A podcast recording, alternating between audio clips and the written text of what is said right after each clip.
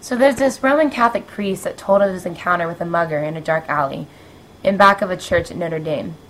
As the priest was making his way down to the alley to his parked car, a man suddenly emerged from the shadows, thrusting the muzzle of a revolver into his ribs and demanding, Hand me your wallet. Offering no word of protest, the priest immediately began to comply. As he reached into his inside pocket, his clerical collar became evident in the dim light, catching the robber off guard. Are you a priest? he exclaimed. Well, yes, I am, the priest replied. Oh, I don't rob priests, the thief responded. I'm Catholic, too. Greatly relieved, the priest withdrew a cigar from his inside pocket and offered it to the thief. Oh, no, I can't do that, the thief exclaimed. I've given them up for Lent. The thief was a man with convictions which he refused to violate.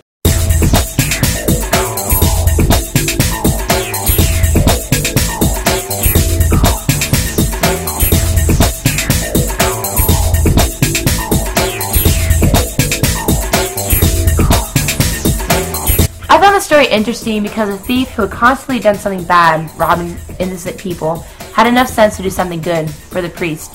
So in today's show, we're going to dive into why humans constantly struggle to find what is good or bad. In this episode, we'll just explore the personal judgment behind good versus bad and its influence on our human behavior in the past and present. So we're going to start off with our show with Act 1, Who's the Dog? In this act, we'll explore the cruelty behind the special breeding and modernization of the modern pit bull. How have we of humans crossed the line in using pests to fulfill our own desires? And is what we have done to the pit bull really good or bad? Now we introduce you to the author of the short story Argo with our guest interviewer Lindsay Ayers. Good afternoon. We are here today with Ebel Garcia, the author of Argo. Ebel, will you please tell us a little bit about the story Argo? Argo is a pit bull uh, as a small pot, pup he's bringing into the underworld of illegal dogfighting. As he grows up, he starts learning and realizing new things that he never encountered before. And as the story goes on, new things happen to him. Are you trying to represent any certain socioeconomic groups when you describe the owners of the fighting dogs? I wasn't trying to represent a certain social group. I was trying to illustrate a certain type of person that, that has a dead on job and reality doesn't go anywhere. So, what do you think about the Michael Vick case? I think the Michael Vick case was an example of pure human brutality. Although he wasn't part of the group I was describing, he is a prime example of those people that lack an ability to empathize. So, what do you think about Michael Vick pleading guilty? I think he took way too long. It took him months to finally say, okay, I'm guilty, you guys, you know. And I appreciate the way he was kind of like not reading off a script that he actually said from his heart. But he took too long. That just made him look bad. And it all the the evidence was against him, and then he just, no, no, I'm not guilty, no comment, no comment, and then, okay, he just, you know, just said yeah. So, do you think he was actually on site at those dog fights? I believe he was, because there was some evidence and pictures of that weren't released, but that showed that he was there, and there were some. There were some of the people that were there were saying that he were sent out dogs to get killed, and he was there, and he, him, and some other person dropped a puppy on the floor twice and killed it, and he was there doing it, and there was evidence of it. So I believe he was there, even though he denied it. So, do you think that we as humans have crossed the line in using our pets as entertainment? Of course, we have. We took a modern pit bull, and because of the way he looks, the way he appears, people see him as a bad dog, and we took that into our entertainment, into fighting, and we all like it and agree with it. And gamble with their life. So, how do you know that line between what's good and what's not right? What What's the line, and how do you know that? Well, we have we took our common pet that it was has been there all our life, has been with us, we grew up with pets and everything, and then took it into another stage of what we want. We want to control everything, and we were like, oh well, we can control an animal because they can't speak, they can't do anything about it. We train them to do this, they're gonna do it and we saw that as an easy way out to just we can go from a simple good thing with training animals to behave a certain way into taking them into a stage where hey i'm going to fight you and if you're good i'll keep fighting you until you die pretty much hmm.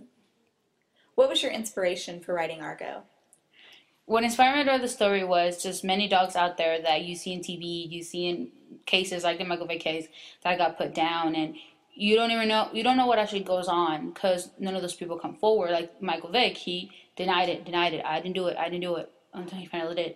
But none of those dogs, we never got to listen to their stories until a book came out called The Lost Dogs, which with before that we never knew what actually went on in these dogs' life and what they did.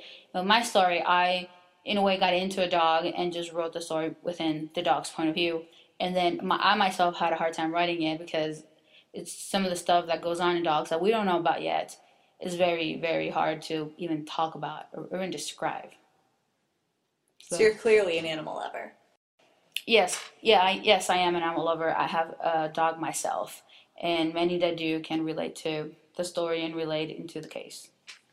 Do you think that the way society views the pit bull has led to this perverse form of entertainment?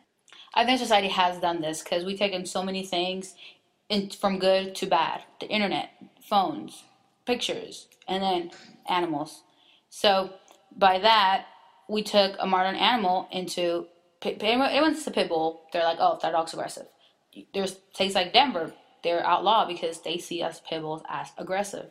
We, we shaped an animal to a stage of friendly, loving animal because these animals were known for Americans like top loving animals. They were in kids' movies. They're one of the friendliest dogs to kid. But that sees them, they're like, oh no, pit bulls are aggressive, all because of their background of dog fighting. And people think of that. They're like, oh, the Michael Vick is the main one they think about because he was such an idol to everyone. Oh, he's a great football player. And then look, you see the other side of good to evil, and look what he did. So I think that society has just tried to control too much of it, and this is what has ended up behind that. Now, in the short story Argo, Argo has a special friend. Can you tell us about that special friend? He does have a special friend, but for you to find out more about it, you'll have to find Musher's story and find hers. And now we get a special treat from author Ibel Garcia. She is going to give us a little preview from her short story Argo. New place, new life. I'll give you 400 for the black and white. That was the first time I heard his voice, my new owner. As he ripped me from the only place I remember being loved, I recalled the distinct smell of his hands. I would later come to realize was pure hatred, a hatred that resided in his heart and radiated in his eyes. Threw me down to an unknowing place that became a heaven. I found myself surrounded by three walls and a gateway to agonizing howls. As I explored my cramped space, I detected a harsh, putrid scent. I could feel the absence of love in the air was overpowered by the presence of oppression. I wagged my tail in excitement as the man who tossed me in this strange place approached with another man. He was taller than the individual I had seen before.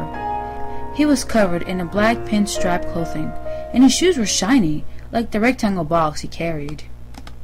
His dad was pure pit bull. He killed every opponent he was challenged against. They called him Diablo, affirmed the short man from before. The Tommen liked what he heard. A grin appeared as he leaned down to get a closer look at me. The Tommen inserted his fingers through the cage. I blissfully licked them. He had a bitter taste. Who's gonna make me some money? chimed the man in a high, baby-like voice. He stood up and said, Argo. Excuse me, sir? questioned the short man. Name him Argo, replied the man as he walked away. After the tall man left, the short one returned with small bowls of water and food. Three days passed.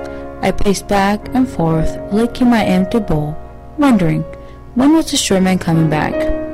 Those two nights were cold. All I had was a corner and a rigid floor to sleep upon.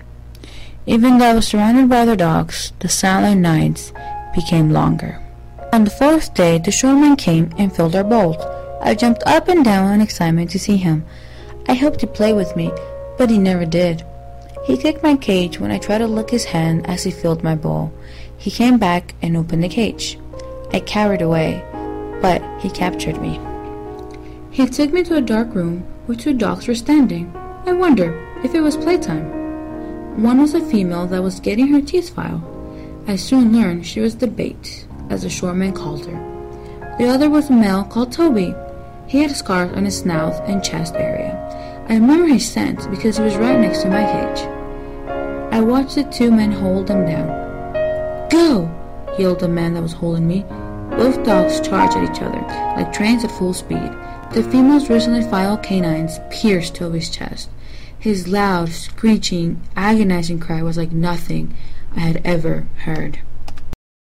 Ladies and gentlemen, that was Ebel Garcia, author of the short story Argo. If you would like to read a copy of Argo, you can click on the link from this podcast to read all about him. And now we take you in our next segment. All evil will succeed if a good man does nothing.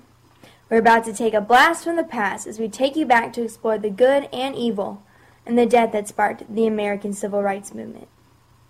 It was 1955, in a time in our nation 60 years ago that most of us can't recall. It is important that we take the time to talk to experts, whether our parents, grandparents, earlier generations that lived through the breakthrough of the Civil Rights Movement and the spark that ignited it, the untold story and death of Emmett Till.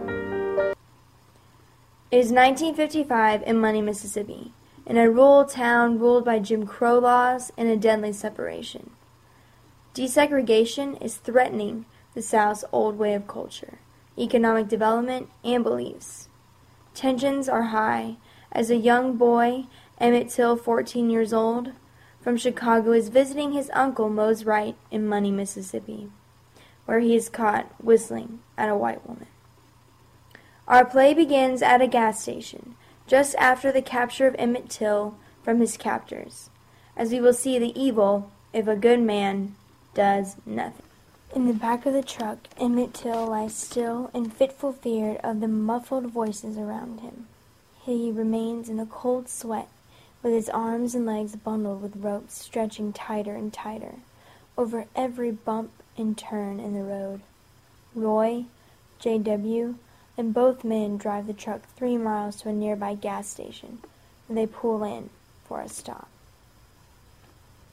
Roy Bryant, getting out of his car, points to a serviceman at the gas station. Get here, boy. The serviceman approaches Roy. Good morning, sir. See it here that this truck gets enough gas to last for a while, and clean out the back. You hear? Serviceman. Yes, sir. J.W. Boys, get out that truck and head inside. Roy, J.W., and both men start to head inside the gas station, while the serviceman puts the gas pump in the car and heads around back to clean up. As the service member pulls down the bed of the truck, red spots are sprinkled along the back of the truck like rain. He begins to clean as a dark red fluid seeps from a nearby sack. Horrified, the serviceman lifts up the cloth in horror as his eyes lie upon the boy, Emmett Till. Emmett lies with his eyes half open, crusted with dry tears and dust, as his hands and feet continue to bleed, the ropes tightening and twisting and binding him with an invisible force. Quickly dropping the cover, the serviceman calls to his boss and the men of the truck. Serviceman. Sir, I can't clean that car there. There got something going on with these men. They bounded a boy and he bleeding. He bleeding to death. Boss. Go and get these men there. The serviceman reaches Roy and his men as they are about to enter the store, shaking madly. Serviceman. What what business you doing here, boys? What what you bring in here to our store, sirs? It's wrong. It's wrong, sirs. J.W. Hush. If I wouldn't know any better, it'd sound like you questioning what kind of man I am. Roy. The businesses we attend into is best be forgotten from you. We're going to do a favor for this community. We're teaching that boy a lesson. Serviceman. There, there's blood in that truck. Roy. And we expect that it be clean as we're good paying people. Now you go and do your job, for my pistol only got two bullets. One for you, and one for that boy if I ever see you telling anyone about what we do tonight. Now, sir. Serviceman. Yes, sir. Roy. His blood is in your hands now, and if I were you, I would best start cleaning it. The serviceman walked slowly back to the truck and begins to wipe away the red stains along the back of the truck. His towel soon begins to turn a crimson red as he watches Roy and his men leave the gas station. He stares down at his seeping towel in his hands, following the last drop of blood through the cracks and crevices of his crimson hands. He begins to speak madly to himself. It, it don't do no good, for all blood's red. Don't matter whom it come from. I'll say a prayer for you, boy. A good prayer. End scene two. Thank you to our script readers who participated in reading our play today. I think it's important for me to give you some more background on the information of the case that the murderers of Emmett Till were acquitted. And this case was the official signal for lynching to rise once again in the South. The Civil Rights Movement was also referred to as the era where good men did nothing. And today we know that the rights of African Americans were enforced and recognized a decade later, but not soon enough. More than a hundred years since Lincoln's Emancipation Proclamation during the Civil War. We have also interviewed a couple, Lillian Pittman and James Pittman, that lived during that time period from the town of Greenwood. They moved to Greenwood, which is approximately 15 minutes away from the crime scene in Tallahatchie County, in 1958, just three years after the murder of Emmett Till and a year after his trial and acquittal. But they, moving from Georgia, they were well aware of the town that they were moving into and can give us an insight on some of the things that they were, saw and experienced while they were there. Uh, I think generally the people thought that it was a terrible crime, but at the same time, I don't think they doubted one minute that these white men probably did it. So that this girl and these these white uh, men resented that, and they looked him up that night. They looked him up, and they took him out and tortured him, and uh, and then threw his body in the Tallahatchie River. Say, what can you say, Jimmy? Well, that's, that's, that's what uh, the evidence seemed to be, and uh, everybody in, in the But, state, but state they, knew all about it. but if I remember correctly, they were not convicted, were they? No, they were acquitted. Now, that's what I thought. There was like a big, huge press conference that was held where his mom um, was basically kind of like challenging the government. It was when the North was calling for desegregation, for the South to stop with the Jim Crow laws and etc. And so a lot of the governments, especially in Mississippi, were really resistant to that. And so, um, because it would like destroy the way that their, you know, their economy and the basically the way they were living for the past like hundred years, they were a lot of their tensions were really high. And so, the fact that his um, murderers were acquitted was like one of the first national um, cases where she claimed that you know because nothing was being done, lynching is you know now okay. uh, I remember that they reading in the paper that they uh, uh, the mo- the mother uh, lived Emmett Till's mother. See, he came down from Chicago. He was fished out of the river, his mother took his body back to Chicago for the funeral, and there was a huge there were huge crowds in Chicago for the funeral.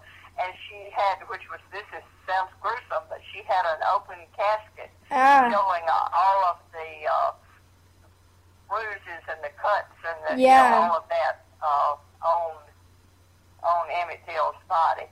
And Graham, were you practicing law when you moved to Greenwood? Mm-hmm. Uh, with the law firm. It was just a small town, a small southern town. And, Greenwood is about four. It was about forty thousand people, Uh huh. and uh, it was, uh, you know, the whites and the, the whites had their school, and the blacks had their school, and the whites had their churches, and the blacks had their no, no their churches. There was no mixing or mingling uh, or anything like that. There were there was some resentment, but it wasn't like uh, they they didn't. It, it wasn't like the situation in Little Rock where Yeah. the, the police escorted a black girl, little black girl, to school Yeah. what what happened over the I don't remember any particular uh, instance, uh, but what happened, Claire, the Uh-huh. uh, white people all over the Delta where there are is a big black population. Yeah. Uh, they got busy and they built a private school, and they eh, where you have to pay to go to school. Yeah. Or some were, were called academies. Yeah. And, and Greenwood built one, and uh, Pill, the name of that is Pillow Academy, and and the whites who could afford to pay the pay the uh, tuition all went to the white schools, and Mhm. that's the way that it is today. Yeah. People who can't afford, uh, who could not afford uh, to pay it, they had to go to school with the blacks. I think the blacks and the whites still separated themselves socially in every way, and the school stopped having uh, proms. Really? They stopped having uh, uh, any kind of parties other than just the, the whites and the blacks just didn't didn't want to be together.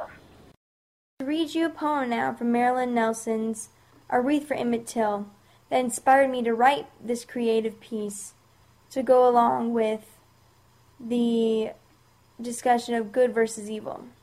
A poem by Marilyn Nelson from her collection of poems A Wreath for Emmett Till. Rosemary for remembrance, Shakespeare wrote. If I could forget, believe me, I would. Pierced by the screams of a shortened childhood, Emmett Till's name still catches in my throat. Mamie's one child, a body thrown to bloat. Mule-tated boy martyr. If I could erase the memory of Emmett's victimhood, the memory of monsters, that bleak thought, tears through the patchwork drapery of dreams. Let me gather spring flowers for a wreath. Trillium, apple blossoms, Queen Anne's lace, Indian pipe bloodroot, white as moonbeams, like the full moon which smiled calmly on his death, like his gouged eye, which watched boots kick his face. That poem by Marilyn Nelson includes several literary and cultural allusions from Shakespearean sonnets to recent World events. And when asked what the relevance of Emmett Till's murder way back in 1955 is, Nelson quotes, The relevance of some of the references has to do with the idea of terrorism. The Ku Klux Klan and racist organizations related to the Klan were the first organized terrorist group in the world. The period during which many lynchings happened was at the beginning of the 20th century. This epidemic of lynchings was intended to terrorize the black population in the South. These were acts of terrorism, and I wanted to relate those acts of terrorism with the acts of terrorism that are happening in our era. End quote. She was referring to the World Trade Center bombings. And asked, How do you think young readers are listening are going to react to this, and how she wants her audience to react to the story of Emmett Till's brutal murder? She quotes, I hope they react with shock. I hope they haven't been so jaded by violence and brutality we see every day in the media that they will be unable to be shocked by this because it is a very shocking story. I hope they react with empathy. I hope they will all understand and empathize with the horror that Emmett Till must have felt and his mother. And I also hope they will appreciate the history that's being portrayed here, that they will learn something about a very difficult and painful and brutal period in American history. End quote. As you can see, literature, poems, music, and movies and plays have all played a powerful role in exploiting our mistakes. But how many of you have ever heard of Marilyn Nelson's collections of poems, A Wreath for Till? Are we really listening to the voices of the past, our history, to learn from our mistakes? As we saw in the play earlier, if a good man does nothing, like the man at the gas station who saw Emmett Till bleeding and knew about his demise, if a good man does nothing, is he really bringing about justice? And as good people, back then we let evil run its course through Jim Crow laws and lynching that sparked the civil rights movement. Our purpose in bringing you these untold stories today and the story to come is to help you develop your own personal judgment about what is good and what is evil. And is it really better not to do anything at all and let justice figure itself out and run its course? We leave you with these questions today as we head into our next segment. Next up, we have what is good versus evil. In this act, we will explore why some religious people hold strongly to their convictions and how they determine what is good and bad. We will also look into whether doing a bad thing is worse than doing not, not a good deed at all.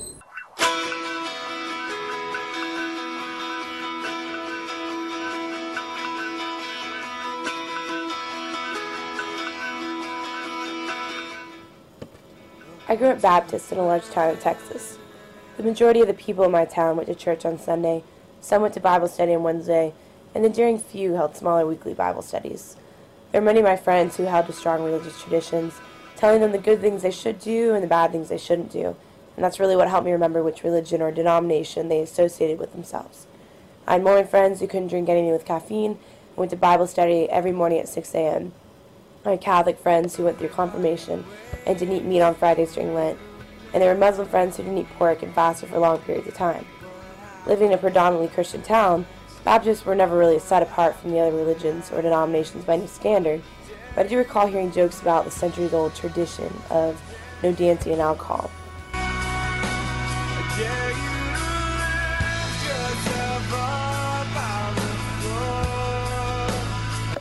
See, in the 19th century, church discipline was the focus of the Baptist Church, and rules of decorum were implemented. Churches held monthly conferences, and its members were subjected to trials where they were accused and tried for issues of moral profanity that included dancing, drinking, and other infractions considered spiritually unlawful.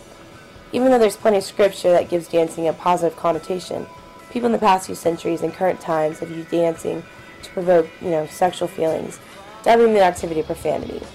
The church is more a place that what Christians should not do, and in response, attendance decreased. It was not until after the Civil War that the strict church disciplines declined. Urbanization in the New South called for larger congregations, higher salaries, and wider, wider emphasis on what church members should not do. By the end of the 19th century, the Baptist Church decided not to publish any more disciplines and allowed its members to discern right from wrong on an individual basis. Many people allow themselves to be defined by their religion as what they do not do because it is a bad sin, rather than what they do because it is a good deed. People may choose not to drink at parties and instead judge their friends for partaking in those kinds of activities. But does that make them a Christian? They may be great at saying no to the bad things, but are they going out in the world and doing the good things? There's terms to describe these kind of actions called sins of commission and omission. Sins of commission are defined as sins that we commit and shouldn't have, like lying, lusting, and murdering. Sins of omission are the sins of when we know the right thing to do, we choose not to do. The church teaches what is wrong and immoral, like murder and lust, and most people are aware of the consequences, because they usually are visible. We often overlook our sins of omission, though, because we're so focused on what we should not do.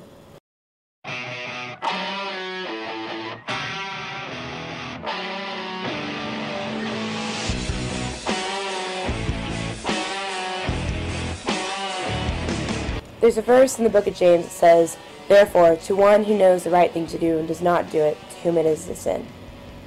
Neither doing a bad thing or not doing a good thing can be considered beneficial to God, so both can be considered sins. So is the girl who hooked up with five guys last Saturday night any worse than the girl who slept in Saturday morning, knowing she could have fed the homeless breakfast? I choose to believe not. Even though religion may tell us to hold certain convictions, we're entitled to have beliefs that say we do not have to hold these convictions. I danced in classes and on teams from the age of five to the end of my senior year of high school.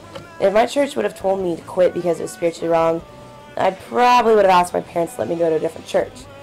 I never would have let anything like that define my faith or what I believe.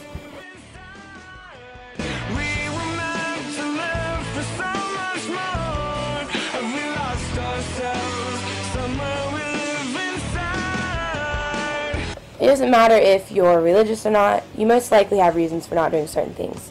People want to find ways to justify themselves as good people in their own minds, and they have their own ways for discerning good from bad. I visited a local high school last week to talk to a few different students and ask them two different questions. Okay, is doing a bad thing worse than not doing a good thing? Doing something bad and knowing and knowing that is bad is, I think, just as bad as doing something or not doing something good, and knowing that you're not doing anything. Um, that's just as bad because you're not actually taking action to provide anything good. And even if you try to convince yourself that you're not that though you're not doing anything bad, that's good. It's really not because you're not helping anyone in any way or doing anything for anyone else. Um, I think they're about equal because when you're doing a bad thing, it's obviously not a good outcome, but it's really the same if you were choosing not to do a good thing when you see the different options. So either way, you're not like helping the world out. I personally believe that not doing a good thing is worse than doing a bad thing because apathy is what allows bad things to continue happening in the world. Yes, because being a doing a bad thing has negative consequences, and not doing a good thing just you're you're not really giving positive or negative energy. You're just kind of chilling. How do you determine what is good and bad? Um, what is good and bad really stems from um, a lot of like religious preferences and also from like moral, uh, moral like importance of different issues. Um, for most people, they'll just depend on their religion and look at that to see what is good and bad and what's been defined before. And most people don't actually actively think about them like themselves. They don't actually act, they don't actually think about what is good and bad. They just follow what has been set down from the, what, what has been set down for them and what they've learned from their parents and such. And it is really important to develop yourself so that you learn what is good and bad for yourself. Um, I personally do it based off my morals. It's not as much religion based, but I think different people choose it for different reasons, like what their friends do, their family, like how they teach them, or religion. You can decide what is good or bad by what benefits people in all of society and what doesn't, and what could be counterproductive.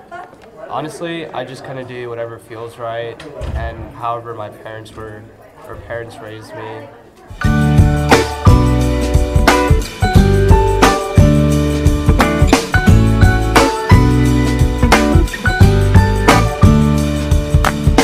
Even as young adults, students clearly have already formed morals and opinions in their heads and use these to determine their daily decisions. Religion often plays a big role in these decisions, but a lot of times it's just a simple matter of intuition. Humans will continue to always have different views on what is good or bad and the weight of those actions, or lack of action. Thank you for listening to our show today as we revealed our untold stories from the past and present. We hope that they were thought provoking and helped you discern your own personal judgment about what is good and what is really bad. Please join us next week as we search America for what truly makes a great teacher. Mr. Kerr!